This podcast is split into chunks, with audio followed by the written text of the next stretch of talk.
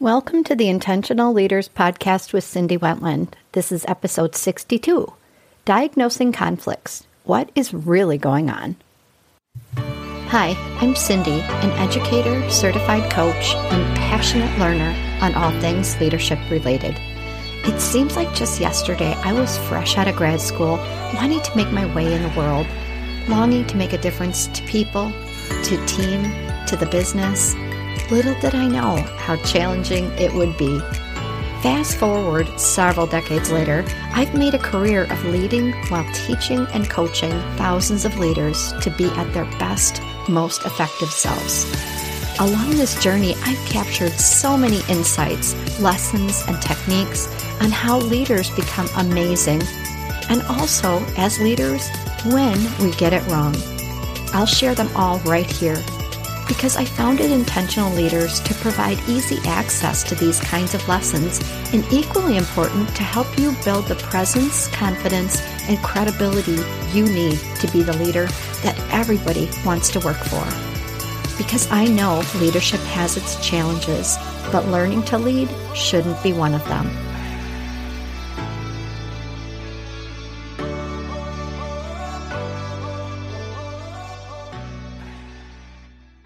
I know this is going to sound a little weird, but I do love teaching classes on conflict because typically it's so freaking stressful and most of us don't like to deal with it and we avoid it. See episode 54 where I talk about conflict sucking.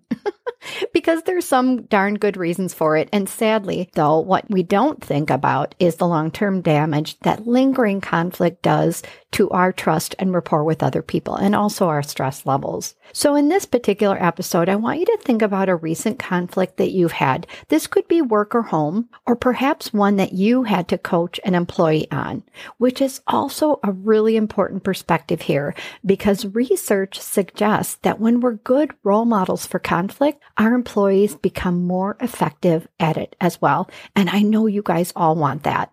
The dark side is that most employees don't think their managers are very good at it. Yikes. So this is an important area to master. Do you have your example in mind? All right. So I'm going to share six common types of conflict. I am not sure of the original source for these types of conflicts. I wish I knew who in their brilliance developed these six types and explained them originally, but I came across this many, many years ago. And I'm confident that you're going to see how these six conflict types also align in your scenario because they make so much sense. And the important part of knowing the type of conflict you're in well, then you'll be better equipped to navigate through the conflict. I won't say it's going to be easy, but it will be easier if you foundationally know where the conflict is coming from. Let's go through the six. The first type of conflict is interpersonal. Maybe you're the planner, the organized one, the one who meets all the deadlines well in advance, and Joe is on your team. Disorganized, unstructured, most of the time gets it done, but the process is messy and painful. You dislike Joe as your partner on your team because of those differences in our interpersonal style. Those interpersonal differences can actually turn into dislike. We get frustrated with other people for what we believe is an annoying habit and we just want them to change. So what would make the situation better? Is if Joe became organized, planful, and met all the time frames, maybe even in advance of the deadline. That's what we want in an interpersonal conflict is we want to change the other person. All right, do you see that in yours? Let's go on to the second one. The second type of conflict is a difference in goals. Perhaps you're all about client relationships, nurturing them, uncovering new needs, dinners and discussions about family are your jam. Let's take Alex, though, not so much. It's all about project profitability, the bottom line. His perspective why waste time eating dinner when you can be drumming up new clients, potentially more lucrative ones? Discussing family? No way. How do you know if you're in a conflict around goals? Typically, our ideas or our approach wouldn't necessarily create the best outcome for the other person. Number three is limited resources. This whole conflict is about scarcity. Whenever we don't have enough either time or money or resources, and I know sometimes that feels like all the time. I mean, when do we really have everything we need? And when we don't, our ideas about how to use the scarce resources may actually differ. Maybe you want to protect and preserve the little pot of gold.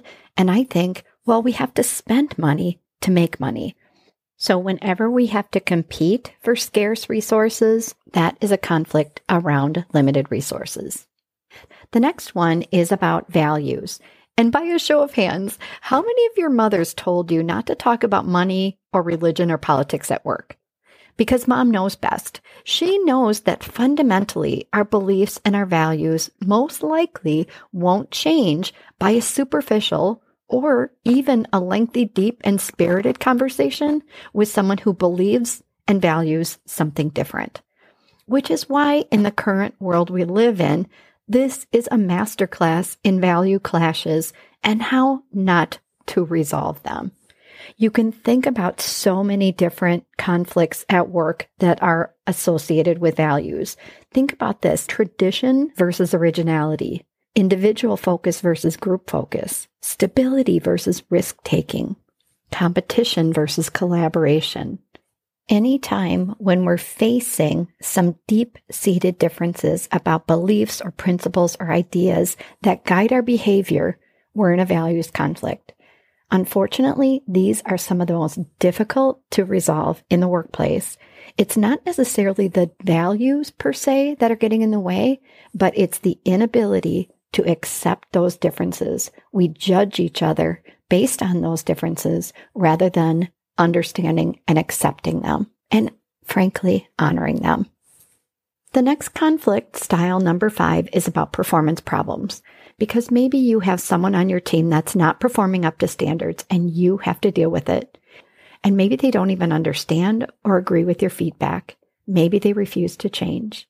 Maybe they agree to change and passively resist it. I've encountered those folks before, meaning they say yes to the area that you want them to improve, but no change happens. But performance issues don't necessarily just have to correlate with a boss and manager relationship. It could also be a coworker or a peer or your boss. Maybe they're not meeting what you believe are the standards and expectations for the job, and no one is dealing with it, and you are not pleased. The last one, number six, is about power struggle. A power struggle is any use of power in a way that is not constructive. Think about someone who might be territorial about projects or resources, or someone who is hoarding information they don't want to share it. Think about a long tenured employee who refuses to adopt a new process or procedure or use new technology because their way works just fine or maybe a seasoned manager who uses their power coercively to get things done or get things done their way through either implied threats or pressure, manipulation, or emotional sabotage. Yuck. So those are the six conflict types. Which ones did you see in your example? Because there can absolutely be more than one.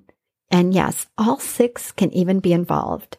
And if this happens, we have to determine at the core which one is most important or which one is most actionable in terms of starting the conversation to navigate the conflict. It is really important to know this and be clear on what the conflict is because this makes our strategy to resolve the conflict much more deliberate. Like when your mom told you to avoid all those values discussions that's actually an excellent conflict choice when the value doesn't affect our work or the quality of the outcomes that we need to produce together. And sometimes when it's a matter of limited resources or even a conflict around goals, compromise might be an excellent strategy. Compromise is also something that most of us are used to doing because it's a form of bargaining. And when we look at the facts and data to make choices, with both parties bending just a little to get to an acceptable solution. And yes, sometimes it's also okay to accommodate to someone else. Let them have their way, so to speak, especially when it causes no particular harm to you. Remember Joe? messy and disorganized and still gets it done, you can choose to let this go. In fact, it's just Joe. So, next time you or those around you are in a conflict, remember these six types and try to diagnose what is going on. Is it interpersonal? Is it a conflict around the goals that you're trying to accomplish? Is it about the limited resources and feeling that time, people, or money are scarce? Is it a conflict around our values and our fundamental beliefs? Is this around poor performance? Or are you in a power struggle? Identify which of those conflict types are occurring and use this as a foundation for the discussion and the strategy of how to resolve the conflict. I promise you, it won't make it easy, but it will make it easier to navigate through the discussion when you know what's going on. And because you know I love a good quote, here's a great one by Dolores Huerta. She said, When you have a conflict, that means there are truths that have to be addressed on each side of the conflict. And when you have a conflict, it's an educational process to try to resolve the conflict. And to resolve that, you have to get people on both sides involved so that they can dialogue. When we start to think about conflict as a dialogue where we come together and discuss rather than argue, that's a beautiful thing. So I love her mindset. And I hope that you can channel this mindset in your next conflict or when you're coaching someone to do so. Thanks as always for listening. And if you find these podcasts helpful, please feel free to share them with someone else because I bet your mom told you that too. Sharing is caring. Have a great week.